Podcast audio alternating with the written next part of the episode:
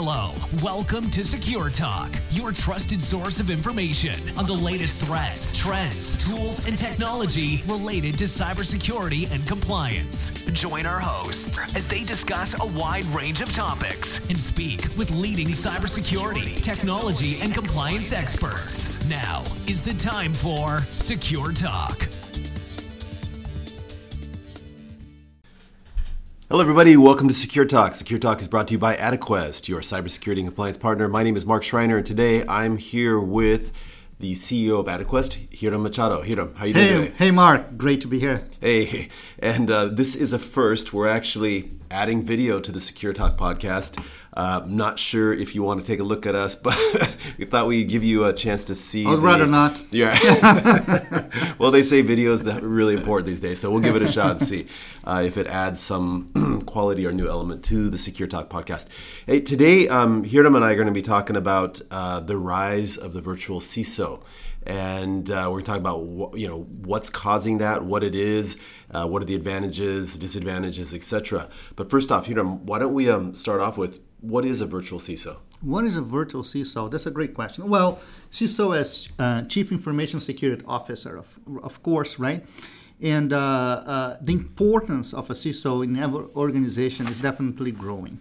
Uh, in the last five to six years, when you look at the uh, history of, uh, of cyber attacks and, and companies that made the news uh, um, of uh, um, you know having had some sort of cybersecurity breach or issue, uh, you look at it and often either they didn't have a CISO or uh, uh, the, the- structure in which that CISO operated wasn't as as as uh, as independently uh, uh, from everything else that was going in the organization, or didn't have the importance that perhaps they should have had. A, a, a major case that took place in 2013 was the most people have heard of is the Target, right? Uh, when Target had a breach and and uh, and um, you know millions of uh, user data was was uh, breached. Um, that was a clear case where lack of, of leadership in cybersecurity um, uh, can um, what can cause right. So uh, ever since uh, other case came up and uh, and the lack of leadership in cybersecurity has always been uh, looked looked at when a case happens. And now there's more awareness that, that it is important to have leadership in that role. It is important for that role to be to be uh, independent uh, and to have the right visibility, the right report structure, uh, most likely to the to the CEO. And when you look at case like Target again, uh, the responsibility fell under the, the board of directors, right? The board of directors had to respond to, uh, uh, you know, that incident. Uh, uh, uh, and uh, so that's why uh, uh, uh, CISO has become important. They they must have a direct line. They must have be heard uh, all the way to the board of directors. Let me um, just jump in for a second. I, I read a report. I've read several reports, but um, this one here from uh, from Check Point Security says that according to their survey, their reader survey, sixty percent of organizations have no CISO, um, and that's obviously a risk. And what what traditionally has happened or had happened was that somebody or some team in an organization was responsible for security, mm-hmm, right? Mm-hmm. Not a dedicated CISO. Yeah, Okay. So what? Why is that a problem? Mm-hmm, why? Why? I mean, if you've got a team that's responsible for security, it doesn't matter if you call them a CISO or not. Why is that a problem? Okay, yeah. uh, The, the, biggest challenge there are several facets of security, right, throughout an organization, and it's it's not uh, a very common approach in, in the past was to uh, uh, was to break down that that security concerns by areas and have different people. Uh, uh, perhaps responsible for different aspects of security Sure. right? Uh, you have you have the compliance team, who does have some level of responsibility of, of security, right? And they respond to some level of, of security. You have the physical security of your of your uh, data centers and your organization that may be a different team. Um, you have your network infrastructure. You have your application development Right. security data security, and it, it more often than not, up to you know uh, these days, you find security being held, held, the responsibility of security being held by those functional groups, Right. Right, whether it's network, application development, physical security, and not necessarily centralized and, and looked at as a more a, a broader Kind of- issue and, and, and more comprehensive. Right. Security is not really looked at as a holistic type of responsibility. Right. It's compartmentalized, like you said. Maybe you have the physical security of the building um, or the data center. You've got your your your um, your network security, um, and then you have like compliance related. You know, so you want to protect certain types of data, etc. But who's overlooking all of that, right? Yeah. And, that's the role of the CISO today. Yeah. The CISO is trying to bring that all together and say, especially because a lot of these solutions overlap, right? Mhm, right. You want to make sure that they are complementary to each other, not you know um, against or, or, or conflicting w- with each other. So and and also, I mean, if you if you have a kind of a fragmented uh, approach to security responsibility, how do you get these different fragments? How do they get the appropriate amount of resources or buy-in or authority or autonomy to go out and enforce certain security standards? Right. Right. It can be challenging. So, so okay, the CISO's the answer, right? mm-hmm. But so why the virtual CISO? Why not just go hire a CISO? Right, right, right. Yeah, that's definitely a option. Okay. Go and hire a CISO. and uh, and the reality is, number one, um, there isn't there are there isn't enough CISOs out there, right? So if you look at the marketplace today, there are uh, um, not enough professionals to fulfill uh, security related jobs as a whole, right? Okay. There is a, there is a, the demand is higher than you know the amount of people that uh, we are able to produce in that area. Uh, that's number one. Number two, uh, when you think about the mid market, yeah, that's great. If you are a, a, an enterprise corporation, uh, most likely, you know, you are going to hire a CISO. You should and will. If you haven't yet, you will. I can almost guarantee you. Uh, but for the mid market uh, level, for for the mid size organizations. Uh, I don't think that they necessarily need a full-time CISO, Okay. right? And uh, they need somebody who has the knowledge, the experience, the understanding of, of, of security that can be accountable and responsible for the, the strategy of how they go about uh, taking care of security in their organization holistically, Okay. not only from, from different uh, departments. And, uh, and that job is strategic and not necessarily a full time job.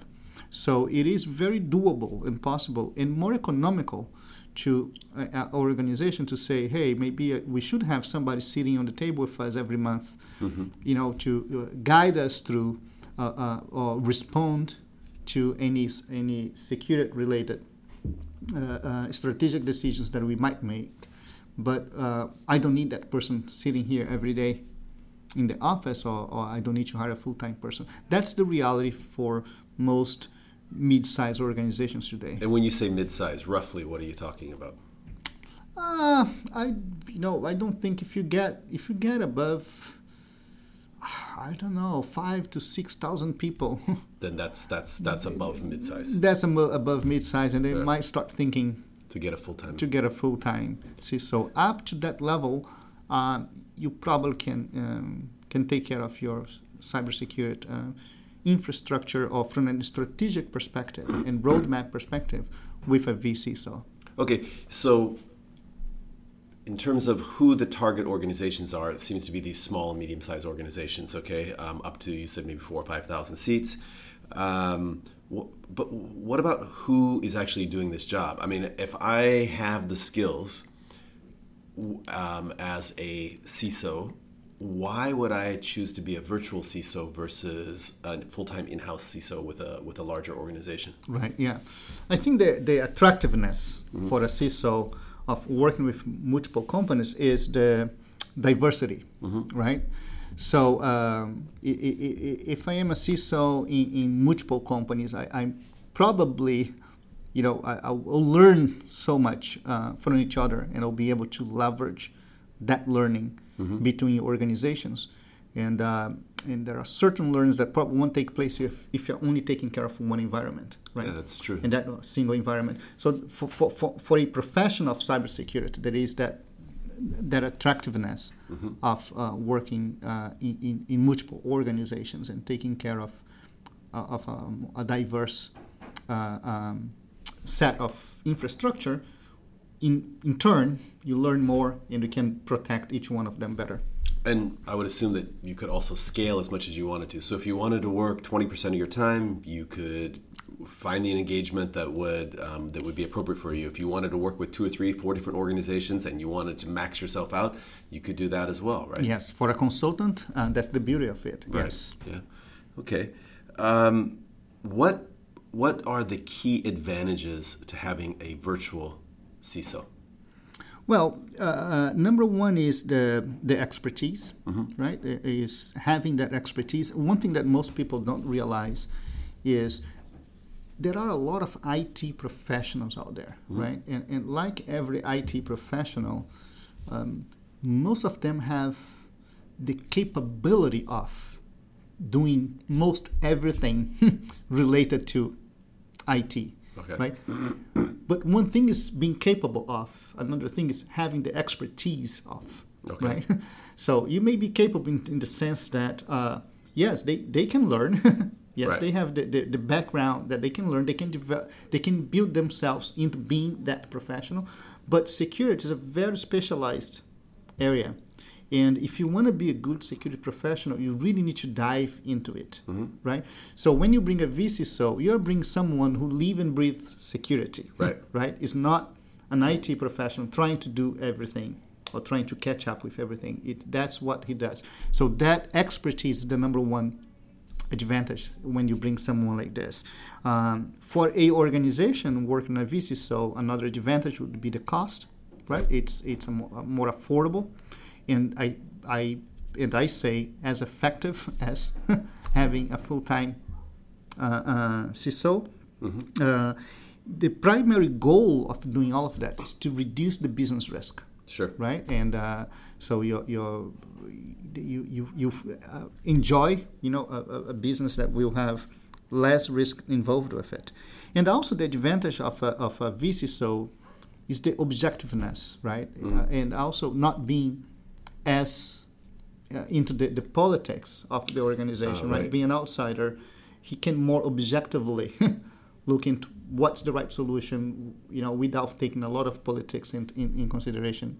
Yeah, I mean, I, I, I can see the, the advantages of bringing in a consultant type CISO because by the very nature of the of the, the way they choose to work, they um, they have a lot of experience in that type of role, but in very a, ver- a variety of organizations, like you spoke. So they can probably come in very very quickly and say, oh. Based upon your current situation, your business objectives, here are the, here's the type of program we need to implement. They don't have to recreate the wheel. I mean, or reinvent the wheel. They've, they've, they've been there before. They've done that. Um, they are an outsider, so they, they they don't have to do worry about the internal dynamics as much as somebody who lives and breathes that one organization. In fact, you could even argue that they're uh, because they are an outsider and because they probably have other clients or customers if if things aren't going in the direction that they feel is most appropriate they have the option to fire you Right. whereas if you're all in in one organization that's a lot bigger decision right and Yes. sometimes people make the politically astute decision um, versus what's actually right for the job Right, um, right. right. yeah so I, I yeah that, that that all makes sense Yeah, there's another factor that I think um, um, contribute to you know um, seeing this as advantageous for a organization. Sometimes you know. Uh, uh, uh, productivity, right? You, you have to find the right balance between productivity and security, right? And sometimes, you know, if you have an IT organization uh, uh, that it's that is also taking care of productivity, their mandate, their primary, you know, shutter, is to produce, produce, and produce, and Right. make it easy and simple for people to use, Right. right? So one way of making things simple and use is to compromise security right right? Right. It's simpler to turn on a laptop and not enter a password than entering a password. I'm telling you, MFA drives me crazy Right. like 10 times a week. I mean, I love it, but I hate it. Uh, right? It's simpler Right. to do it, but uh, not not but Turn that damn thing off, man. right? but not more secure. So, um, and sometimes you find when you let IT department take solely take care of security, they may find themselves compromising security in lieu of promoting productivity. And uh, uh, an outsider can come in and look into that and, and more objectively and more clearly help them understand this is the level of security you should have. This is why you should implement this, and and sometimes it may mean comprom- compromise with some level of productivity, uh, uh, in some case. But um, but a, a, a good CISO will probably find a good way to get things together without, you know, compromise. I just had an example of uh, having to help a customer who had a a IT department in the, you know, in a, uh, uh, in the headquarters and IT department of the, you know, on the subsidiary, and uh, and they had some interesting conflict in, uh, of interest and that related to implementation and or not of some security controls, right? And uh, things got escalated to the business level, right? And uh, it's very hard for the business people, right, to make a decision when they're hearing from two different IT departments, hmm. right? Technical jargons and, and- Right. and technically what they want to do and how can they come up and, and make a, a call and say yes you should or should not Right. yes you should or not so that when we came in and we were able to you know talk to both organizations objectively understand what each one was trying to to achieve hmm. and objectively you know convey the message to to both to the to, to business people in terms of this is the direction that we recommend right? And be able to convert that back to the IT department and say I, I, I understand and I hear what you're saying right? But these are the other business considerations that you may not, may, not- may have not thought about right? Right. and uh, and this is why we are recommending this decision. And now the decision has been made by the business people and everybody fo- follow through. Um, so the, sorting through conflicts like this is is most likely uh, uh, something going to be a, a, a daily life of a, of a CISO Yeah. and, and, the ability to make that translation between upper management and, and the technical people and vice versa. So, what skills? Because it sounds like the CISO or the virtual CISO role, either or.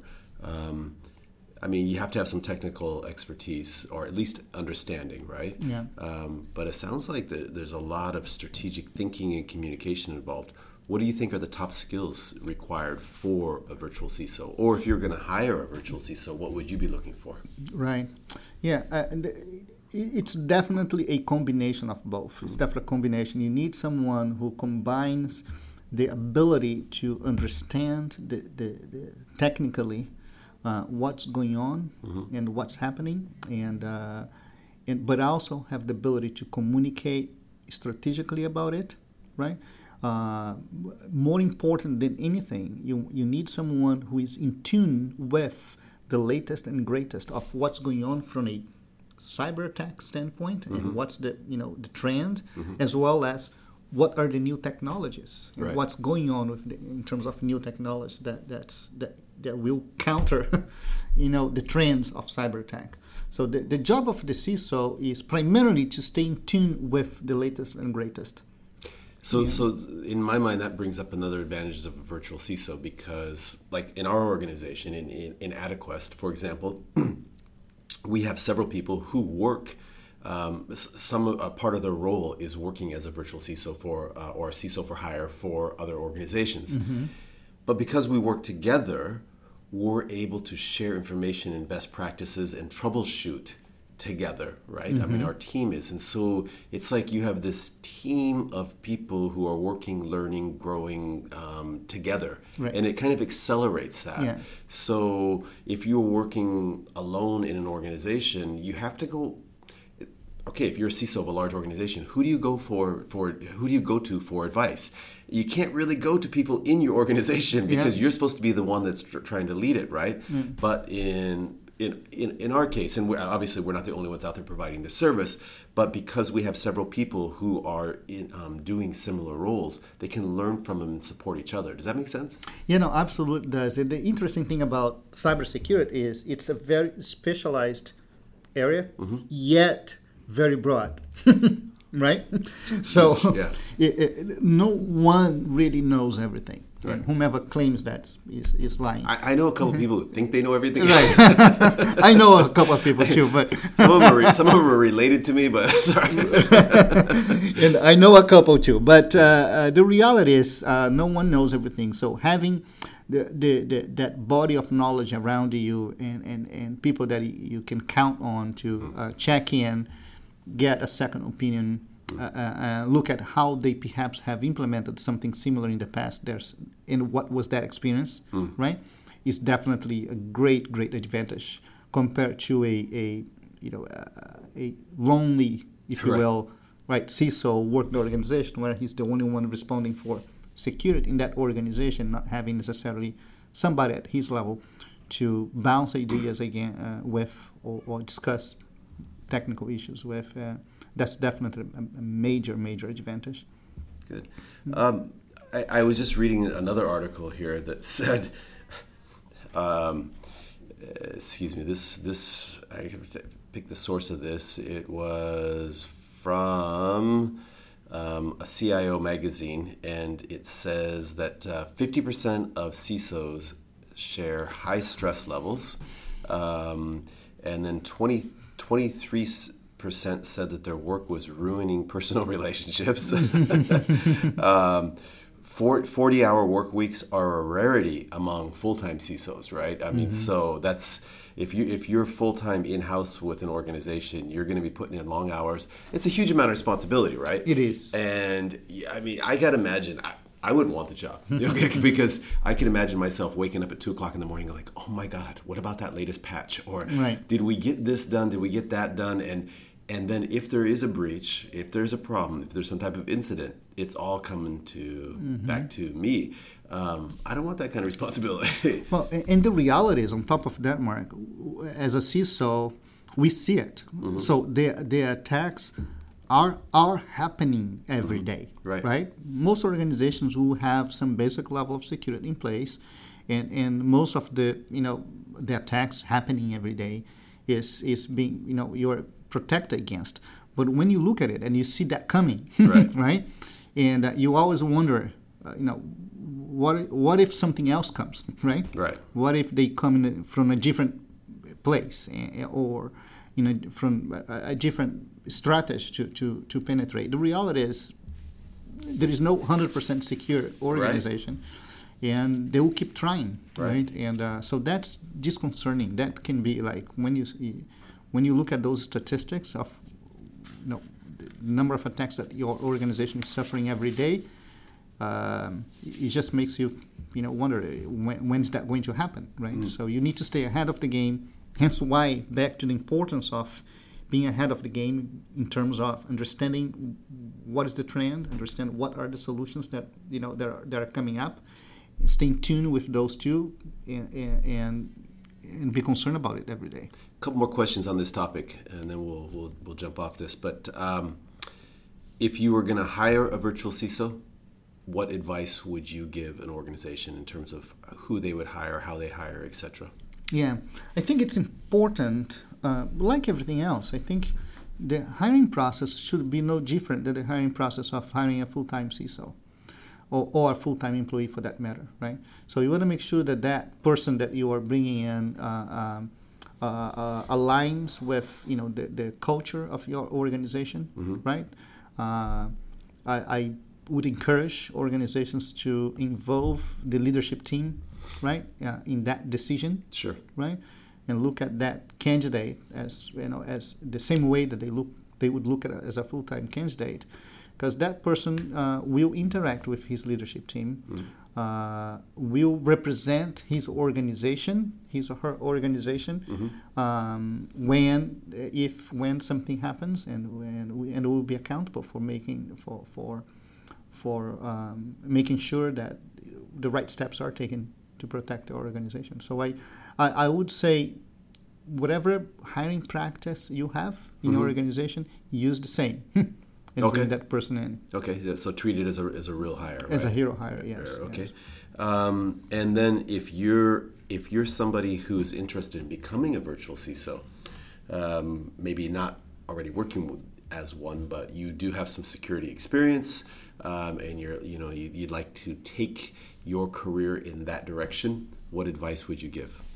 Yes, well, um, credentials, right? So build your credentials both with uh, experience.